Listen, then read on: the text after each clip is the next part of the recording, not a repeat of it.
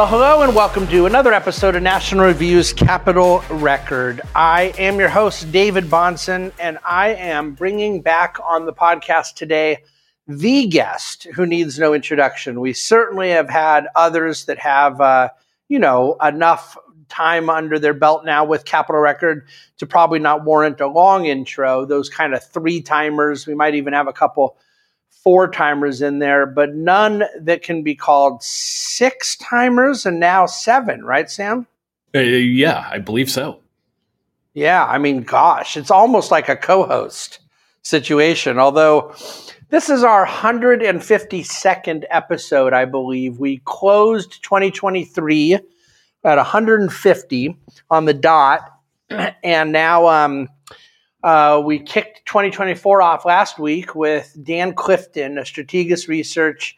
If you missed that episode, please do check it out. Really unpacking the political environment and the intersection of public policy and the economy in, uh, and, and particular focus on markets in uh, 2024. So that was our 2024 launch episode last week. But now I'm bringing Sam back for a similar reason to what we did to launch 2023 and just talk broader picture about the economy, about energy, about a lot of the things that Sam does so well. Sam is a principal at Corbu Research, one of the other macro firms that is um, a daily part of my inbox. Uh, many of you know their managing partner, Renee Aninao, has come on several times. Uh, Sam and I are dear friends with Renee and think the world of his work. And Sam's in that same company. Um, Sam, it is a lot of fun to have you back. Uh, seven out of 152 times does not quite get you co host, but it certainly gets you the Saturday Night Live jacket. Perfect. What are what are we um, talking about, Sam, when we hear the expression "Mon von Paul"? Mon, mon, excuse me, Mon. I'm saying this backwards, aren't I? Mon vol pav. Um, tell me this uh, this uh, expression that between your frequent market commentary, um, your macroeconomic point of view of focus and emphasis, you've laid this out a little bit in Bloomberg and other places. Tell listeners a Capital Record what the hell that means. Sure. So it's it, it's kind of two parts, right? So there's there's the first part, which is the price over volume, the POV, and that was this narrative that you really began to see in mid 2022 coming from companies from Carnival Cruise Lines to PepsiCo to Kimberly Clark, which was we're going to really begin to focus on our pricing strategies. We're not going to be so concerned about maintaining our volume side of the equation. And that really lasted about 18 months. Uh, it really lasted until the end of 2024. And what we began to have for commentary from a number of these CPG companies, right, these consumer facing companies was, ah, you know, it does look like we're getting to the end of our pricing rope. And we're going to need to begin to get back some of these volumes in order to really drop more money to the bottom line. It's not that prices are going down, it's that the pricing increases are going to slow back to what they call back to their algorithm, their long term business plan, which is closer to 2%. Um, in some cases, it's lower. In some cases, it's slightly higher. But you can kind of just look at it as a as a two percent number. Okay, real quick on that yeah. point, that kind of natural, organic, historical, and you use the term algorithmic increase. Is that intentional and strategic, or is it just a, a mean that is organically formed over time? Ooh, I would say it's a little bit of both.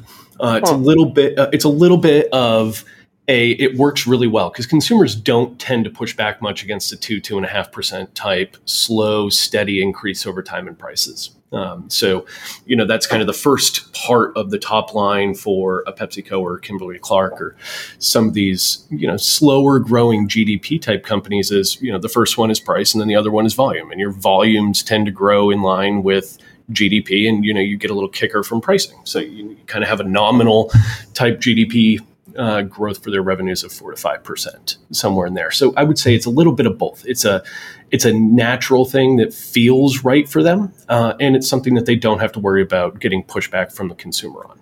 Now you're you're still laying this whole thing out, so I want to let you continue with it. But just anecdotally, as we go, there's a couple little things that I think are interesting. Economically, Sam, do you think that your comment, which you're 100% right about, people don't tend to push back on two, two and a half percent price increases? That's a number, another way of saying that inflation is not problematic politically at two percent. Because if you're talking about consumer prices going up of certain products two percent, that's all inflation is if prices weren't going up 2%, there wouldn't be inflation at 2%. That's a, it's sort of another way of saying the same thing. And 2% inflation has never gotten politicians in trouble, and yet it cuts purchasing power in half over 36 years. So, is this because people don't notice it, or is it because of wage growth? That mm. it, wa- wage growth has to be equal. So therefore, quality of life is breaking even. Ooh, that's an interesting. It's an interesting question because to a certain degree, that two two and a half percent is is kind of the long term you know wage increase or, you know that, that we've seen. Um, across many industries. On the other side, I don't. Labor really hasn't been that significant of an input to until recently for a PepsiCo or a Kimberly Clark or a Procter and Gamble, uh, you could either outsource uh, and you know make stuff in a cheaper location, uh, or you could automate, and you simply didn't have the type of labor demand that would be. Uh, call it inflationary to your overall cost structure. If anything, labor was one of the places that you could consistently find a little bit of margin uh, by either not hiring people um, and just maintaining a steady level of employment, or by shipping it off somewhere cheaper and no longer having employees in expensive areas. Uh, so I would say th- yes, but with the caveat of it wasn't for call it the 20 years pre-pandemic. Post pandemic, it has been a much different equation in terms of how much price do we need to put in in order to keep up with the pressure we're seeing from our employees? Yeah. So I, I would think, say there's been a bit of a structural problem, change there. The problem, I think, with your answer is that you switched the actor I was asking about. In other words, okay. the payer of the cost. Pepsi is an example with outsourcing, with technology, with efficiency their labor costs didn't necessarily grow at the same level. But when I was referring to wage growth, I'm referring to um, the payer of the consumer prices. And so mm-hmm. if their wages, someone works for ABC and is buying products from XYZ, and if XYZ's costs are going up two and a half percent, and ABC's payment to them is going up two and a half percent, they're no worse off, right? Correct. macro, there isn't any question that wage growth and prices have mostly grown in tandem with one another over time, with periods of di- disconnection. Um, but do you believe that that story of real wage growth is where you get either angst or not angst about inflation? Ooh, yes, certainly, certainly, particularly when you have the type of scenario that we had over the past couple of years, right, where you had wages that were surging and were certainly, you know, picking up strongly, but you also had the cost side of things that was moving up in some cases much, much quicker. Right, the the things that we could see, and the things that we buy frequently, you know, it's pretty easy, right? You have to, all you have to do to understand how the consumer is going to feel is look at gasoline and look at egg prices, right? Those are the two things that consumers tend to buy a lot of, and they tend to pay attention to the pricing of. Um, and so when you had significant surges in gasoline prices, right, every billboard driving down the highway was, you know, up 50, 60, 70%. In some cases in 2022, then you had a surge in egg prices, and people were sitting there going, "I was paying three dollars for eggs six months ago. Now it's six fifty, seven, eight, nine, ten dollars a dozen. What's going on here?" Right? It doesn't matter that their wages were ticking up; they weren't keeping up mentally with the uh, price increases that they were seeing. So, yes, the inability of, in some cases, real wages to keep up with the increase in prices is one of the main things that consumers focus on when they think about how they feel. Okay, got it. Excellent. Continue with this theme that you're laying out with your brilliant acronyms.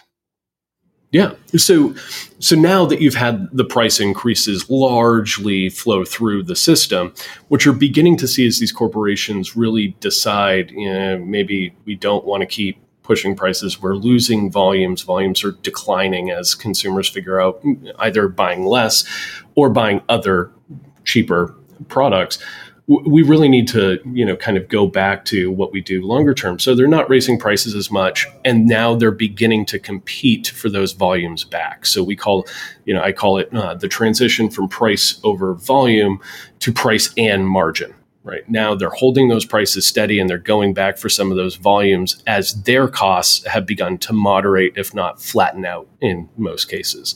So they're dropping a lot more of that revenue to the gross margin line and you're beginning to hear a lot of talk about how they're going to begin to get those volumes back and it's brand building which is code for we're finally going to get back and we're going to do some advertising and we're going to really begin to push for some of our volumes back so I think this is a very interesting time to be thinking about how the US economy evolves over the next year, because I simply don't think you're going to have the type of price increases anywhere near the type of price increases we've seen in 22 and 23. But you're going to begin to see the consequence of those price actions flow through to the bottom lines.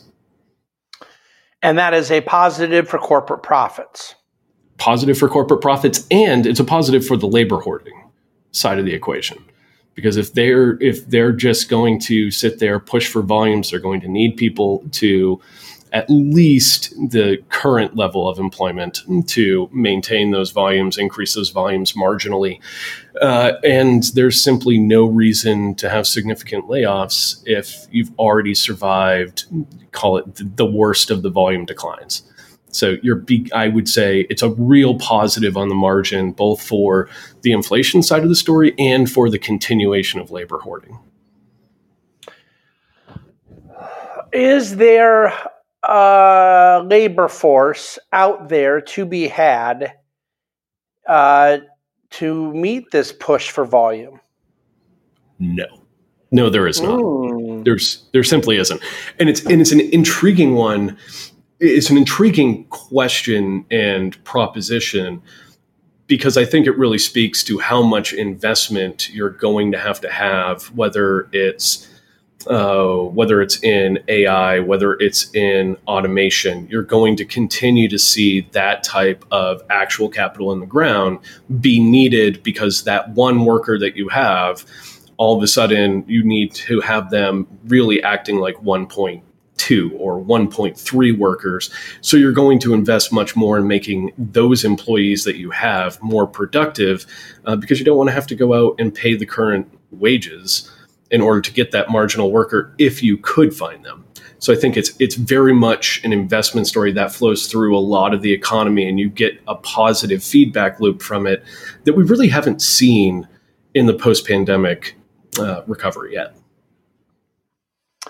And do you believe that this um, dynamic is relevant to the direction of monetary policy?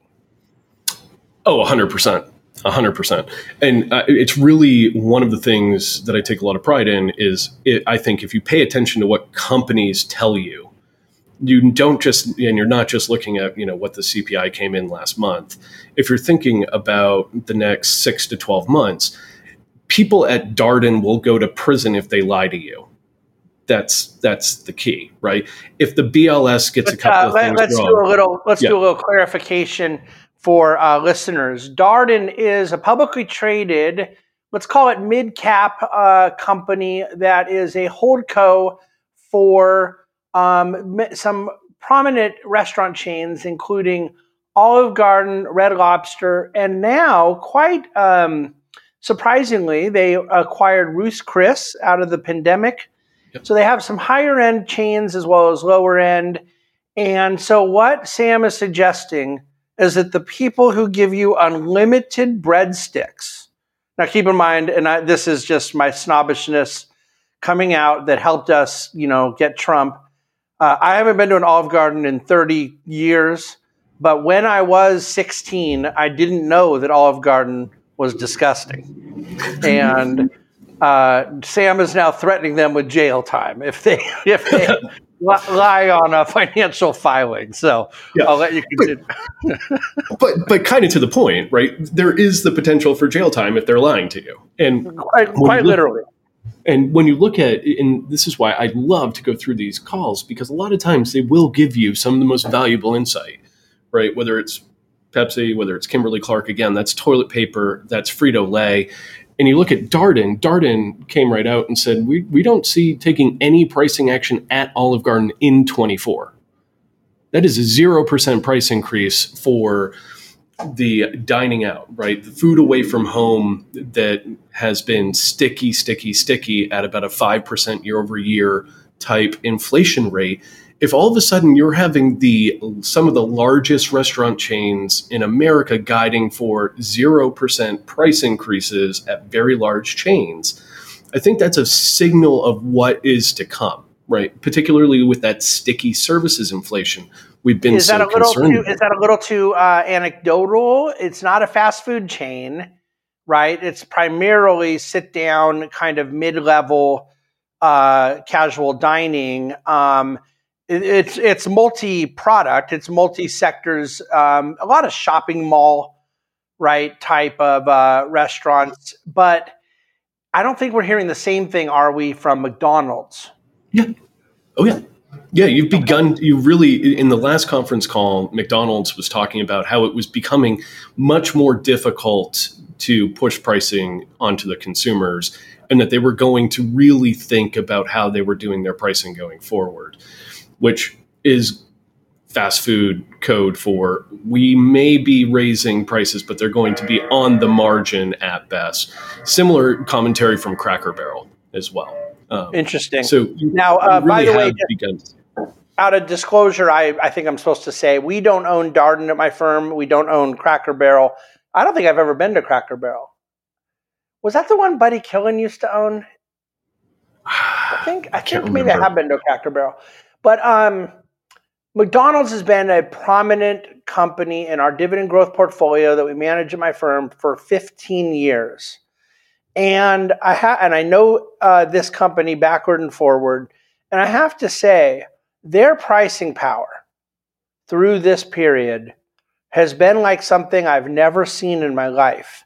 And it's irrelevant to me as a consumer now in 2024 since I will never enjoy the absolute wonder of a McDonald's French fry again um, as I uh, resign myself to green juice and other such hellacious travesties, um, uh, getting ready to turn 50 this year. But Sam, have you been to a McDonald's in the last year? Like, do you know what they what it cost to feed a family of five at McDonald's? It's unbelievable. Yeah, I have a family of four who um, I would say enjoy a happy meal occasionally, particularly when it's Daddy's Day to entertain them. The mm-hmm. easiest way to have two happy kids is go get a happy meal and go to the playground, right? So yes, I, I, do I do know how much it costs. And it has been it has been one of the most remarkable things I have ever seen in terms of the longer term ability to push price and really not have pushback. Their traffic was, you know, they've had flattish traffic, but you would suspect with the amount of price that they have put into their system that they would have had a significant amount of pushback. Um, on the traffic side, and they simply haven't seen it. And so it's it's been a remarkable, remarkable story. Also, it's been a remarkable story on the labor front as well, as they've installed a whole bunch of kiosks where you order for yourself. You don't actually interact with anybody. That saves them labor time, et cetera. So that that has been another story of how do you grow consistently with a tight labor market? You automate. Um, and so this is not anecdotal. It's McDonald's, it's Darden, it's Cracker Barrel, it's it's a, a whole lot of uh, retail level restaurants, and then on the wholesale side, we're seeing it as well with companies that are delivering products into the marketplace. You mentioned PepsiCo. We could go through other consumer staples that have a similar story there. Um, I do want to anecdotally ask about the labor question you just brought up with McDonald's. They have not had a labor price increase. They've effectively managed the implementation of kiosks and technology um, so that expands margins as they have price increase. Um, what has been growing volumes, maybe it's level volumes, but again, higher prices, level volumes, lower labor cost that's higher margins. Everything is going great. Not to mention, and that's just same store sales. Add new store expansion, and you have a hell of a business model. Not to mention real estate and all the other things that go into that company, which I might add, by the way, is now compounding since going public with reinvested dividends. Are you ready? 71,000%. It's just remarkable. And it's it's also worth noting that you can depreciate a kiosk, you can't depreciate a human. Um, yes, my wife may disagree, but you are right as a matter of financial accounting. Um, so here's my political question because I'm a Milton Friedman guy about minimum wage, and I enjoy the opportunity to say that $22 minimum wage laws for fast food in California and attempts for $20 federal minimum wage laws a- across the country and certain states that have done, or cities, Seattle, that have done this they forced the McDonald's kiosk revolution. Um, I think I'm right ideologically, but if we're being fair, would McDonald's have done the kiosks anyways, even if there weren't the cumbersome minimum wage burdens being imposed upon them by Big Brother? Yeah, I mean they've done it. They've done it in states like Texas, right? Texas does not have you know the same type of environment as a New York or California, and they're doing it here. Um, and kind of to the point, you know, one of the things I like to do is when but, you walk but, in. But some of the, Texas is still in the union, even if you know some of your neighbors don't agree with that. Um, it, it, could have been pre- preemptive in Texas against a federal minimum wage, right? I mean, maybe, but I mean, you haven't really seen much of a movement on the federal side. I mean, you no. hear a lot of hear a lot of talk about it, but you don't see much movement in it. That's right. So I, so I don't think you know I don't think that was so much. I think it was just it was a really profitable thing to do. Right. Yeah. You eliminate two people that are making 13 50 14 dollars and you have to remember I mean even you know even in a place where there's a significant amount of labor supply like Texas if you want to hire that incremental person you know you've got to put 14 15 dollars up and it becomes pretty tempting to say, hey, that kiosk, not only do we just pay for it once, we depreciate it over time. So we have a we have a tax shield coming from it. We don't have to worry about healthcare. We don't have to worry about them showing up sick. There's there's a significant oh, amount or wage and hour settle or wage and hour settlements, uh, lawsuits, DEI, HR, um, and then here's yep. the other thing because I'm a, a human action person. It's a better customer experience. It is. There's le- there's less mistakes with the kiosk than there is with the person behind the counter. Oh yeah, it's crazy. A hundred percent. And you know, one of my favorite things to do is I go on a lot of road trips with the family, and one of the things I do is I walk in and you know, on the back of the kiosk, I'm trying to figure out who makes the kiosk because if all of a sudden you're going to have that type of uptick in California, you know, it's in terms of the hourly wage. One of the better investments over the next couple of years is probably to figure out who's going to supply the automation. yeah. Is is that a, um, a, diversified answer? There's a lot of competition in kiosk manufacturers. There's a, there's, there's a few. Um, hmm. Off the top of my head, I'm not going to be able to come up with them, but there's a few, and you know, McDonald's appears to have one that they like, and Burger King appears to have one that they like, and so on and so forth. Well, I've uh, distracted you enough. So we go back to your point. There is a benign environment for price power. There is a leveling of prices, but now the ability to press with volume, with marketing, with growth. It requires a labor ramp up in a, in a diminished labor uh, uh, field. And all of that means what to the Federal Reserve, who is attempting to dictate the price of money? Sure. So, and this is where there's a little bit of nuance to my answer. And I'll try to I'll, I'll try to make it pretty clear. Uh, we would be of the opinion that you're going to have a Federal Reserve that's much more concerned about remaining restrictive on the real front uh, over the 2024 and into 2025 uh, timeframe, not necessarily at just holding a specific level of rates. Uh, and so that's where we get a little bit, uh, call it wonky in terms of our response. We would we would see the call it the neutral level at somewhere around two percent.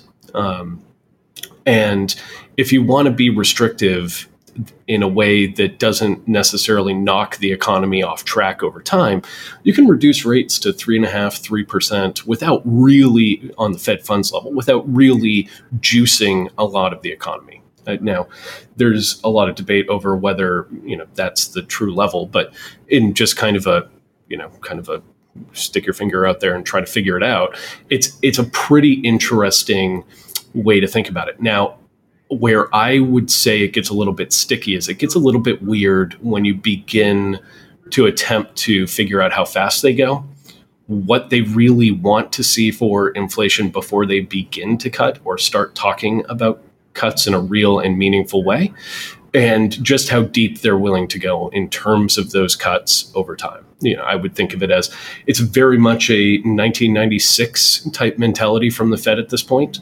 Uh, the Fed does want to remain tight, but as inflation decelerates and you maintain a level of Fed funds at 525, 550, you're beginning to become very restrictive for the U.S. economy. So I would say that the, the, the Fed is going to begin to see a lot of these, a lot of the lack of corporate price pushing as a positive in the data, and begin to probably in the May June timeframe begin to moderate the level of tightness in the monetary system.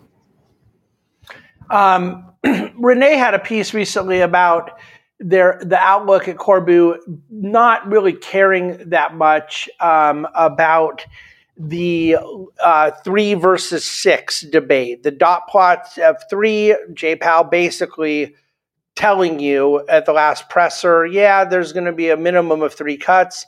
The markets have already decided that what he meant was six. Um, I get a little bit frustrated that the media talks about it in terms of quantity of rate cuts instead of basis points of rate cuts because one cut of 50 is is uh, essentially you know going to throw off the math if they do two at 25 right?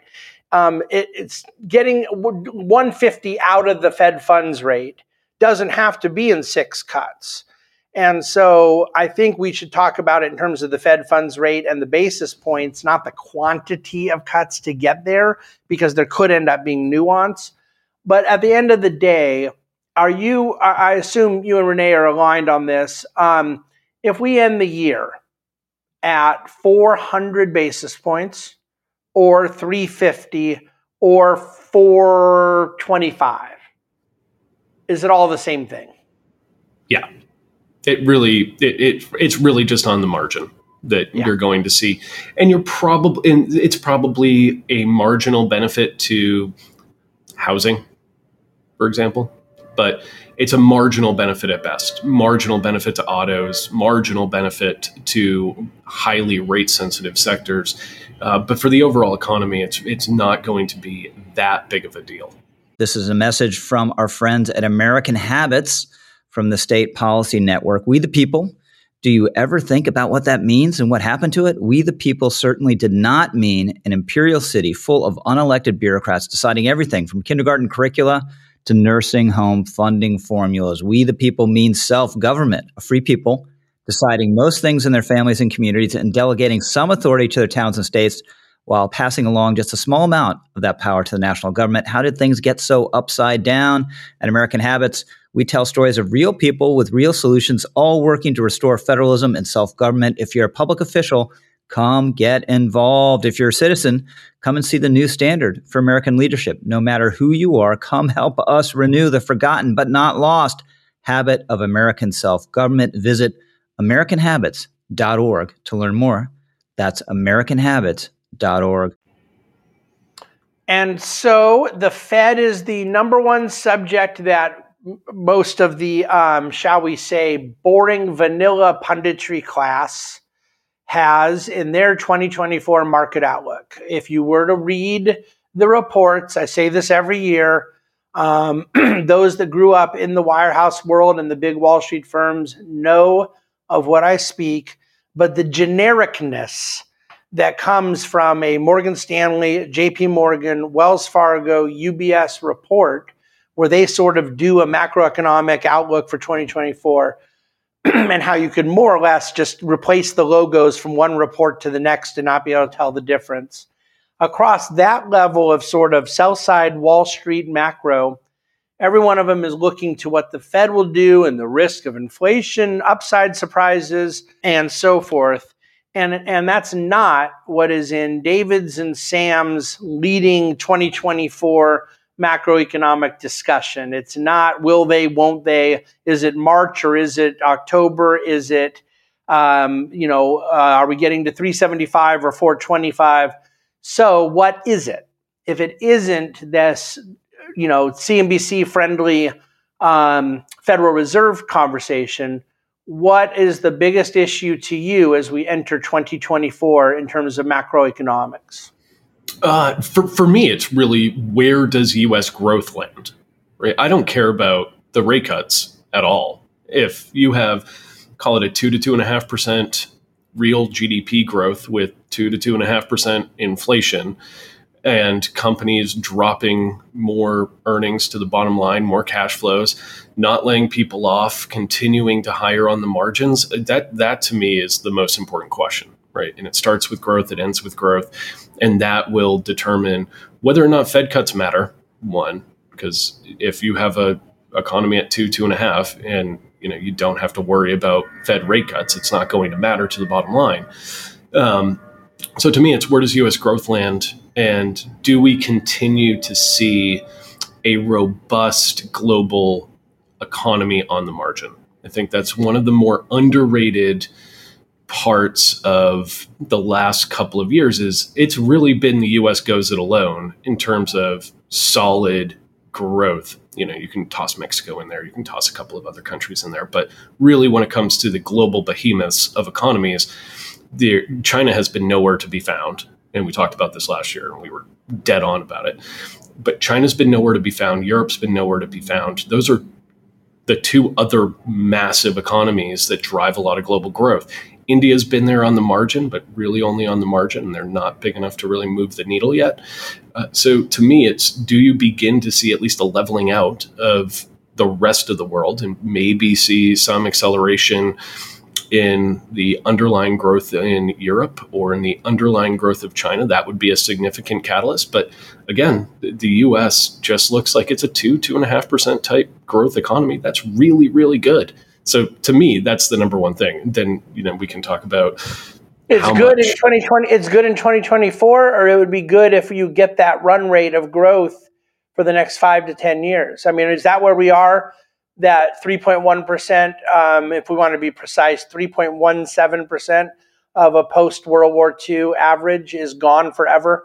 Two to two and a half is now quote really good. Yeah, I would say that that is true. That is true. You could begin to see a step up if you have a significant capital cycle. If you have a significant capex and investment cycle that leads to a product significant gains in productivity, I think you could begin to step back up to the three three and a half percent level for an extended period of time. Um, we will see if AI is that catalyst. I have some skepticism as to whether or not AI is that catalyst, uh, but I do think that you put a number of these technologies together, and you could have a productivity boom that's pretty impressive.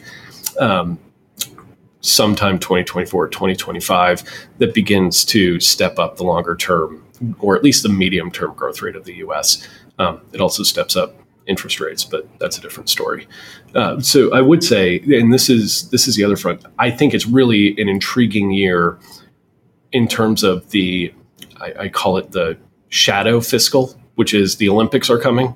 Olympics are huge. We haven't had an Olympics um, in a while that wasn't interrupted by COVID. People love the Olympics globally.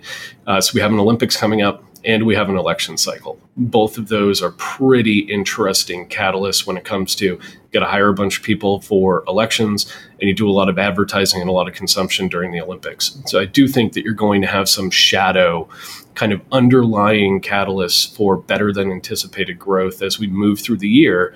And that's kind of, you know, that's that's second call it early third quarter and fourth quarter. So you have kind of a back half of the year that has some pretty interesting characteristics to it that I think are being overlooked. So there's two things you brought up that are the heart of the matter when it comes to the growth discussion. And one is global, one is more domestic. And um, that issue about a capex cycle and uh, providing a productivity boon that that gives us some upside opportunity to our real GDP expectation I want to table that, come back to it because there's a this was one of the major themes I wrote about in my annual white paper. Um, you're behind, you're ahead, uh, a sort of 20 page um, summary of our view of the markets. I write every year. It doesn't sound, look, feel, read anything like one of the generic Wall Street reports, but of course, I'm also taking risks because I'm, I'm subject to being wrong on certain things. Um, as we're sitting here talking, Sam, I just completed that writing yesterday. By the time this podcast is out, it will be um, public, and I'll include the, the link to the white paper in our show notes. But one of my big themes is the tension that you bring up about capex uh, cycle generating productivity growth generating therefore greater economic growth. And and and I, I think that there's a tug of war in 2024 between deglobalization and capex cycle. And I want to come back to it. But first, I don't know how we talk about global growth expectations without talking about China. And this is where a year ago I put in my white paper that China's COVID reopening was going to put upward demand on oil, upward demand on travel. And just as we already saw in 2022 with Europe and 2021 with the US, big, huge societies with hundreds of millions of people reopening tend to go do a whole lot of things. And boy, we are all underestimating what China's reopening will mean. And um, I was writing that along with every single other person in the world. And me, and every other person in the world were wrong as China suffered from a decline in trade volumes, uh, decline in market share of being a trading partner with certain Western countries, most prominently the United States, uh, decline in the trade deficit that the U.S. runs, resulting in a lower current account deficit, uh, providing less dollars for China to repatriate into U.S. treasuries uh, decline, obviously, in their property sector, which has been overly stimulated and intervened and distorted and bubbled. And so I wonder if your view is A, bullish because China is going to pull a fiscal stimulus card and and uh, get a lot of growth out of some healthy stimulus like deregulation and some maybe unhealthy stimulus like distorting their property markets? And then also, will they go full blown Japanification? Will they actually go to a zero rate policy? In a world that talked incessantly in 2023 about Fed rate hikes, EU, UK, Canada, rate hike, rate hike, rate hike, China cut. Now they only cut like 10 to 15 bips at a time but they did like seven cuts. I think they got 130 out of their um, primary policy rate. Um, is China headed to a decade of Japanification? Oh, I think it's really difficult to answer that question because China's so much different in terms of its economic structure than Japan was. Japan you know, we, we do pick on Japan for Japanification, but at the same time, the underlying growth, when you kind of look at, you know, GDP per person that works, you know, Japan's actually been a pretty interesting story. Um, and it has great corporate governance and it has, you know, a number of other things going for it that China simply does not. Right. I think it was last year you and I discussed um, that neither one, you know, neither one of us wanted to put money in China um, for 2023 because you know you didn't need to and you had no idea what was going to happen to it. I think that's a big difference between japan and china. Um, china's chinafication is much much worse than japanification ever was. Japanification is is something where you still know that you're going to have good corporate governance. You're not going to have uh, your tech leaders disappear.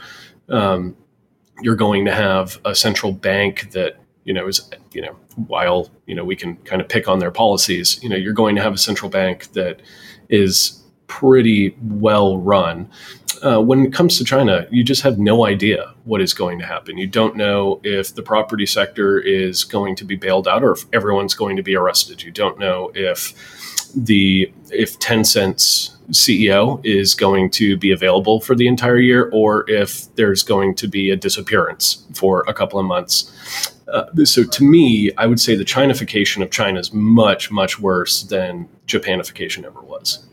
So you would say that the threat of a CEO disappearing for a few months is bad governance.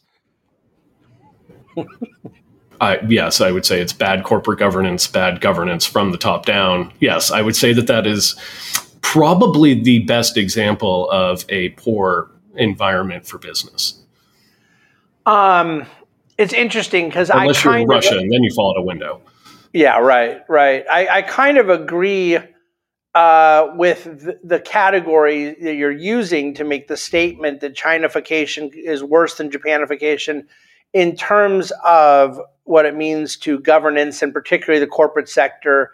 Um, I think, in a macro sense, the violence of monetary policy interventions in Japan will be significantly worse than anything we ever see from the People's Bank of China. I don't think that China will go to years of negative interest rates. I don't think that they will go they I mean really Japan taught Bernanke quantitative easing, right? Bond buying um, is as a significant leading policy tool was really brought to the world by Japan.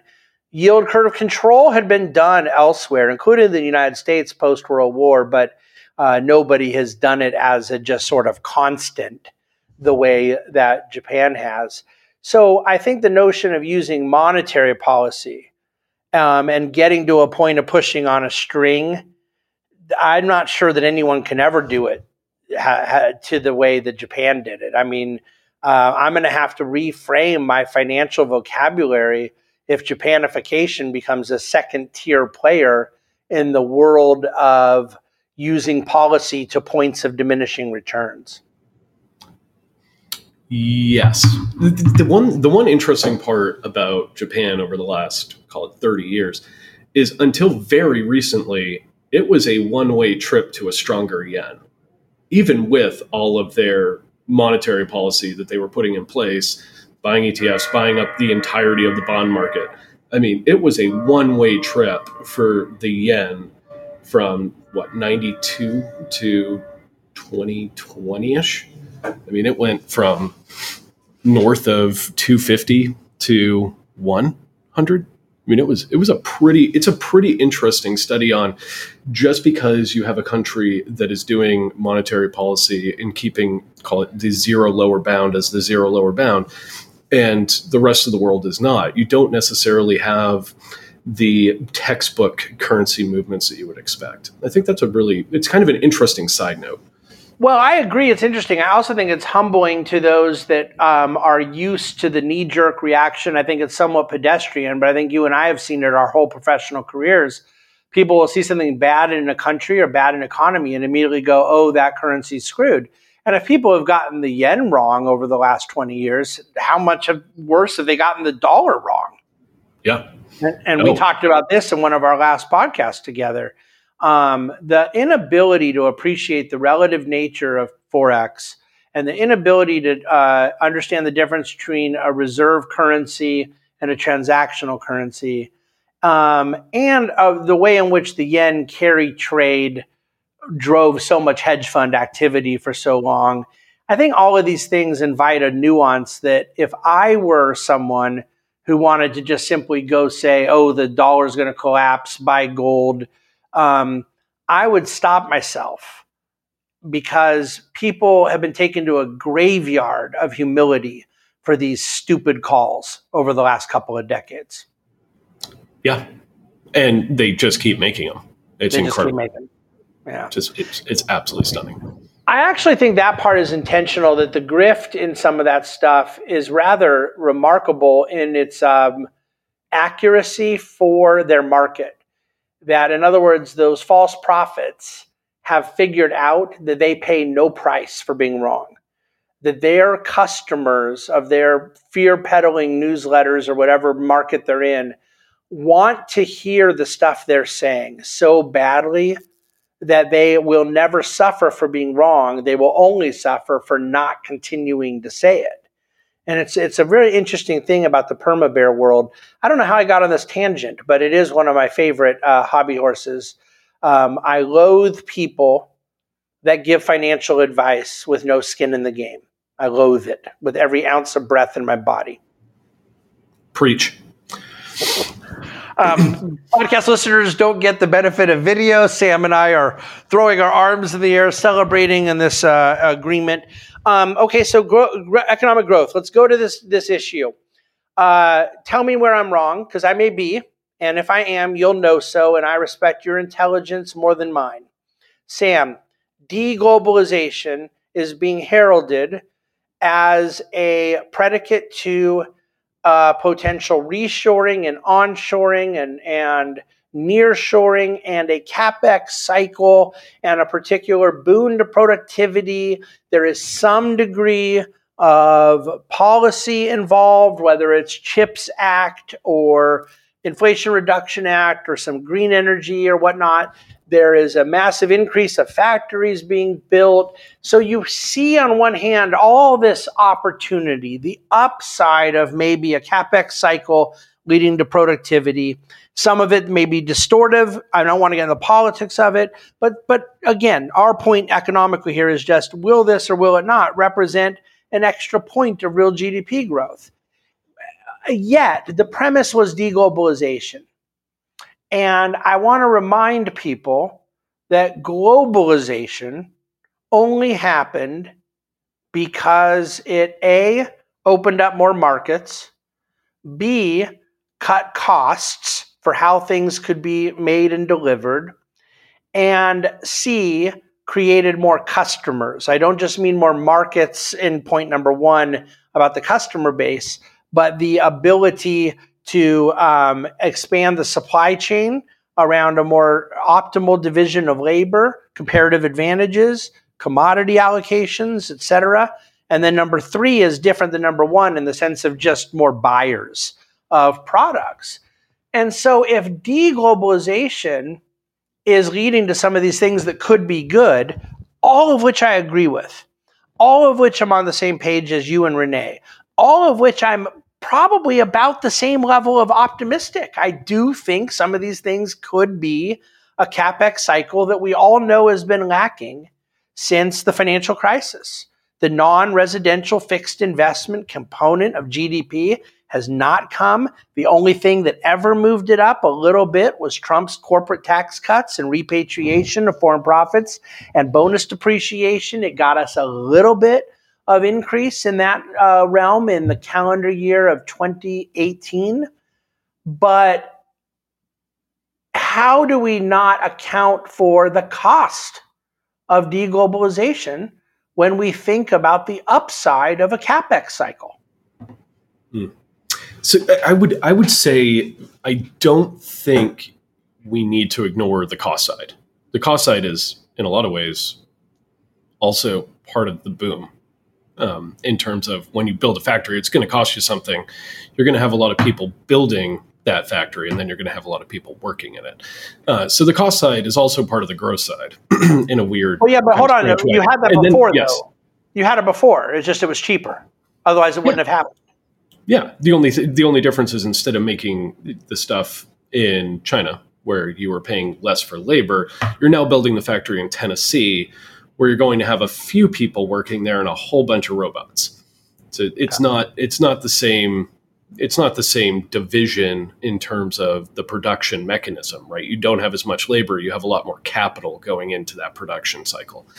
Um, so I would say that there's probably going to be an uptick in terms of the cost, but the question is, does the cost really move that much higher simply because you're building it in what would be considered a higher cost environment for labor, but you're not going to use anywhere near as much labor.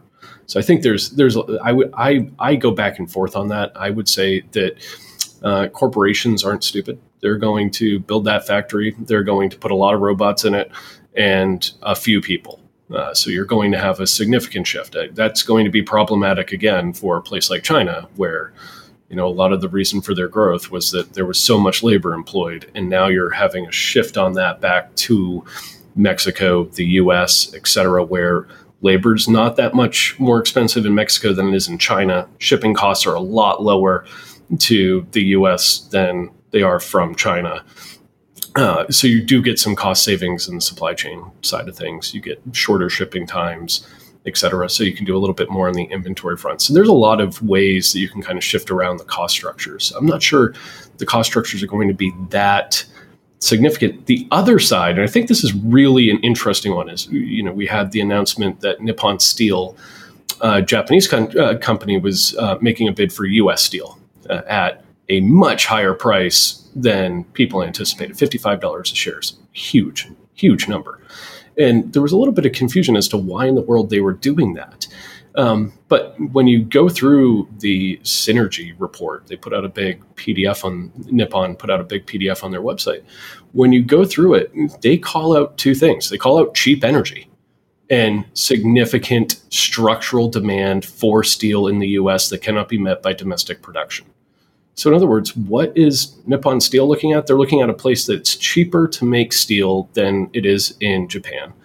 They're likely going to invest more in US steel because it's a cheaper place to manufacture because of the energy costs. And when you think about energy costs in Asia and Europe right now, you can you don't have to you know think very hard to consider it's going to be a long term advantage for the U.S.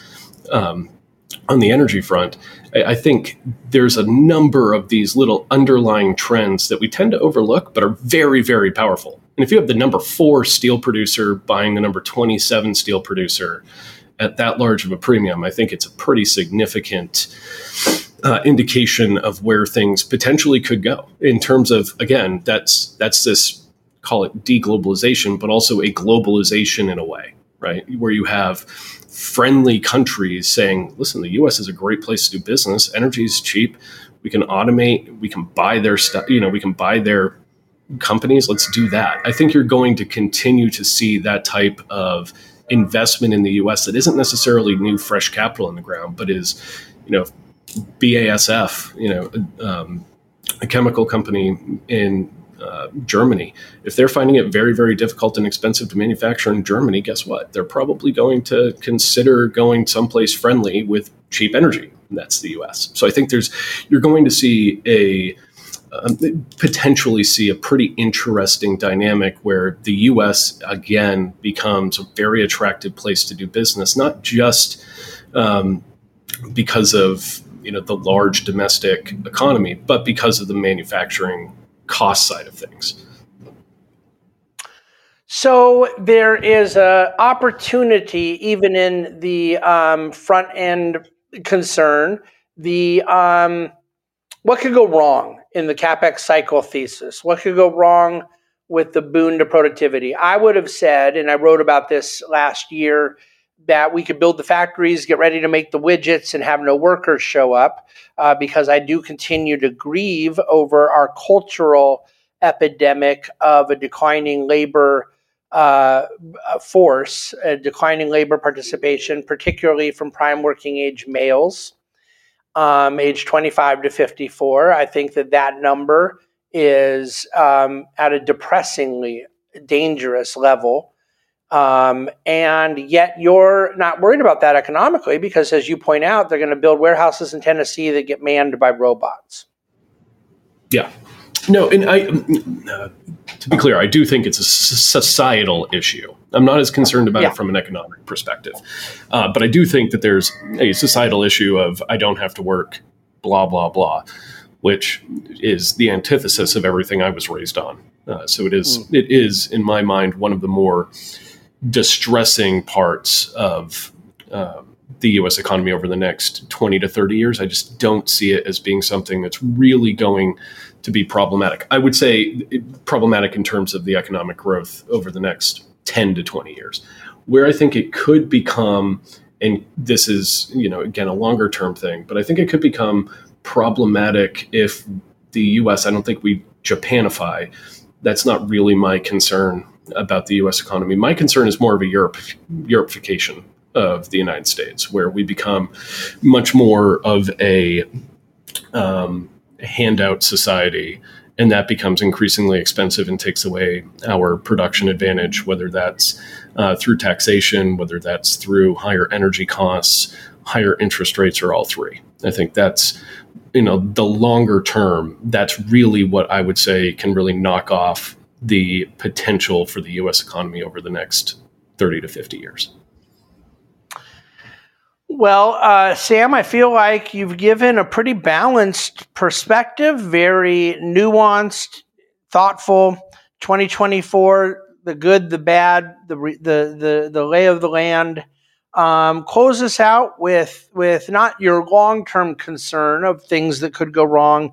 The European handout society model is certainly one that exists as sort of an evergreen threat. I'm not, by the way, totally convinced it's that different from Japanification in the sense of I think that European threat represents a way in which the problem of Japanification gets dealt with. There's sort of a, a, a negative feedback loop in a society uh, that has gone the path we've gone. Um, but that's a broader subject for a different day. In 2024, what's the one thing that would keep you up at night? And and I will I'll go first if you don't mind because whenever people ask me what keeps me up at night, I always say I sleep really well. And so if you mean it literally, the answer is nothing. Because I have a family that loves me. I'm grateful to be born, raised, and living and doing business in the United States of America. Uh, as at this time, my health is good. I've literally gone like four days without any McDonald's French fries, so things are good. I'm sleeping well. But if what you really mean is just what are the different economic concerns, my answer is they're things I don't know about. Because if they were things that we already knew, um, I would be able to process it, risk manage it, think about it, maybe even hedge it, maybe not uh, I would certainly be able to account for it into an asset allocation, right? It's the unknown things. And so people say, well, what if Trump is imprisoned? Or what if uh, the country's social unrest worsens? Or what if the Fed does this? Or what if the, you know, China does that? Um, I think those things are just talked about so much that they are definitionally not black swans. Black swans are just not things that we talk about all the time. But what are things that maybe are not talked about that are worthy of your concern, even if it is not keeping you up at night? Mm. Well, it's a very similar answer to the one that you had. The the nuance for me is I, I think what keeps me up at night is that I'm not optimistic enough. Uh, particularly about the U.S. economy. I, I, I think that's really something that that you know I'm I'm very aware that you know it there's an awful lot of upside risk you know because markets aren't stupid. Markets already have priced in a very significant chance of Trump becoming president and of Trump being in prison those really are those really risks if the market has priced that in already? They're probably not. Is there really a significant um, shock from all of the things that we read every day in the news? No. I mean, a lot of that is already priced in. We have Ukraine, Russia priced in. We have Middle East conflict priced in. Uh, the question is, again, what you know, what's the big hiccup that can you know go the other way. And to me it's the US economy continues to thrive and catch everyone off guard. And we simply have a much better year than anybody is anticipating right? Everything that we talked everything we heard last year was recession recession recession. Everything we're going to hear this year is recession recession recession. And i think we've largely talked ourselves out of it. So i think the the thing that keeps me up at night is not being bullish enough uh, Sam, that is one of the most nuanced and thoughtful answers I've ever heard on that subject, and I wish more people understood it. There is a uh, permanent condition in our business of people believing they sound smarter by being negative. It's also a condition of people at bars and, and, and cocktail parties and backyard barbecues. You just sound smarter being negative. And I thought your answer that was concerned about not being positive and optimistic enough sounded very smart. I Thank am you. I am very grateful for you and your work and what a wonderful discussion. I think I may even have you on Capital Record again. Look forward to it. Thank you, Dave. Thanks, Sam. Happy New Year.